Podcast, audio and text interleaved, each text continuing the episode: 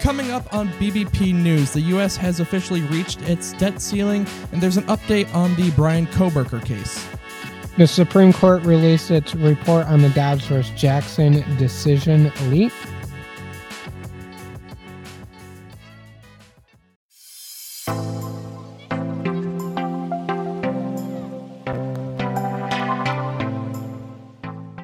Welcome back, everyone, to yet another episode, and it is Monday, January 23rd, and we are going to jump right in here. Chris, start us off in the normal Monday morning fashion by giving us the weather headed into this week. In Los Angeles, California, it is sunny 64 degrees. In Houston, Texas, it is mostly sunny 65 degrees. In Chicago, Illinois, it is mostly sunny with a high of 34 degrees. And in New York City, it is raining with a high of 45 degrees. So it's official. It's mm-hmm. officially happened. The United States has reached its debt ceiling, a value sitting at about $31.4 trillion. The country hit this mark on Thursday, the 19th, as expected after a letter sent to Congress by Treasury Secretary Janet Yellen last week. Before Secretary Yellen sent another letter on Thursday informing congressional leaders that, quote, extraordinary measures her department plans to use to keep the country afloat until the debt ceiling is reached have been put into motion. In this letter, she also urges Congress to act quickly to raise the debt ceiling, as the amount of time these extraordinary measures can be used to keep the country afloat is subject to a lot of different factors and uncertainty. That being said, it is estimated that this position could be held until June 5th. So, what is happening in Congress right now? The truth is, there is a lot of debate within the chambers on how to proceed from here. Many House Republicans, including House Speaker Kevin McCarthy, wants to use this opportunity to cut spending for several programs in an attempt to bring government spending down. On the other side of this, Democratic leadership, including the White House, says that this is absolutely not an option and that there has to be a clear and clean raising of the debt ceiling. Senate Minority Leader Mitch McConnell has a slightly different opinion than many of his fellow Republican Party colleagues, telling reporters, quote, "The important thing to remember is that America must not default on its debt. It never has and it never will." The very basic principle of funding the government has become very controversial in my party, end quote. A timeline for when the debt ceiling will be raised is still unknown, though there is confidence on both sides that a deal can be made before that June 5th deadline. As for how this reach of the debt ceiling is hitting the economy, it's overall pretty minimal thus far. The Dow Jones did see another decrease Thursday, dropping 252 points or 0.76%, while the S&P 500 also fell 0.76% and the Nasdaq Composite dropped off by 0.96%.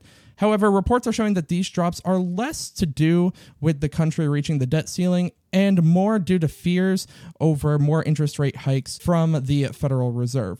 And this can be seen even more so when on Friday at closing, all three markets finished higher than the day before, and the NASDAQ finished with its third straight week of wins.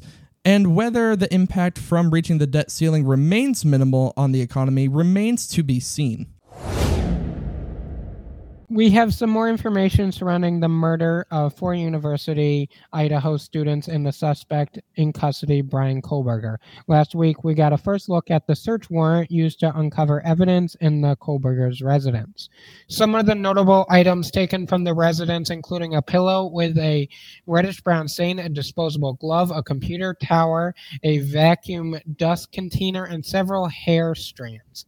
One of them expected to belong to an animal Police also revealed no weapons were found at the residence, still in search of the knife believed to be used to commit the murders. Beyond the search warrant, we were given some more information regarding Kohberger's actions before the murder. An investigator in the case revealed last week that Kohberger had actually tried to get in contact with one of the victims for several weeks beforehand. The investigator said that the messages to the victim mainly just said things like, Hello, how are you? However, they were continuous and the victim never responded. At this point, we still don't know the motive for the murder, and as Chris said before, police still have not found the knife believed to have been used to commit the murders. Kohberger is set to have his first preliminary hearing on June 26th, a decision made in an Idaho court earlier this month, a move meant to give his defense team more time. If convicted, it is said that Kohberger would face either life in prison or the death penalty.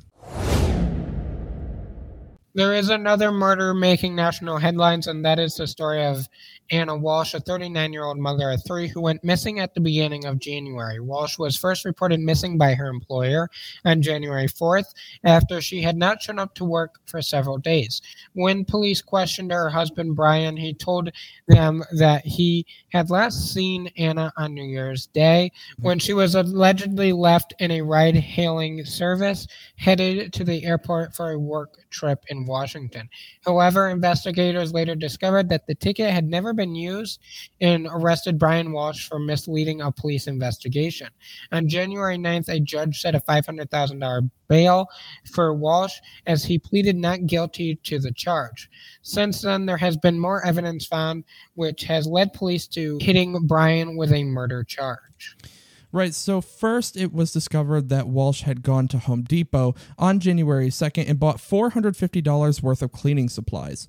Later, investigators found blood and a bloody knife in the basement of the family home, and when searching through Walshe's internet history and his son's iPad, investigators found several incriminating searches, such as how to dispose of a 115 pound woman's body and how long before a body begins to smell. Walsh appeared in court on Wednesday for arraignment on the murder charge, pleading not guilty. The judge ordered him to be held without bail, and his next hearing will take place in February, and it is scheduled to be a virtual hearing. As the war between Russia and Ukraine has raged on, the United States and other Western allies have continued to send billions of dollars to aid through ammo and equipment to help Ukraine.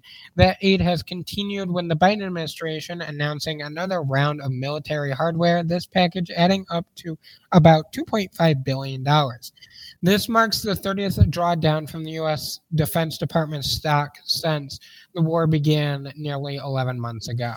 And there are numerous items included in this package, including 90 Stryker armored personnel carriers, 59 Bradley fighting vehicles, millions more rounds of ammunition, tens of thousands of artillery rounds, night vision equipment, and much more.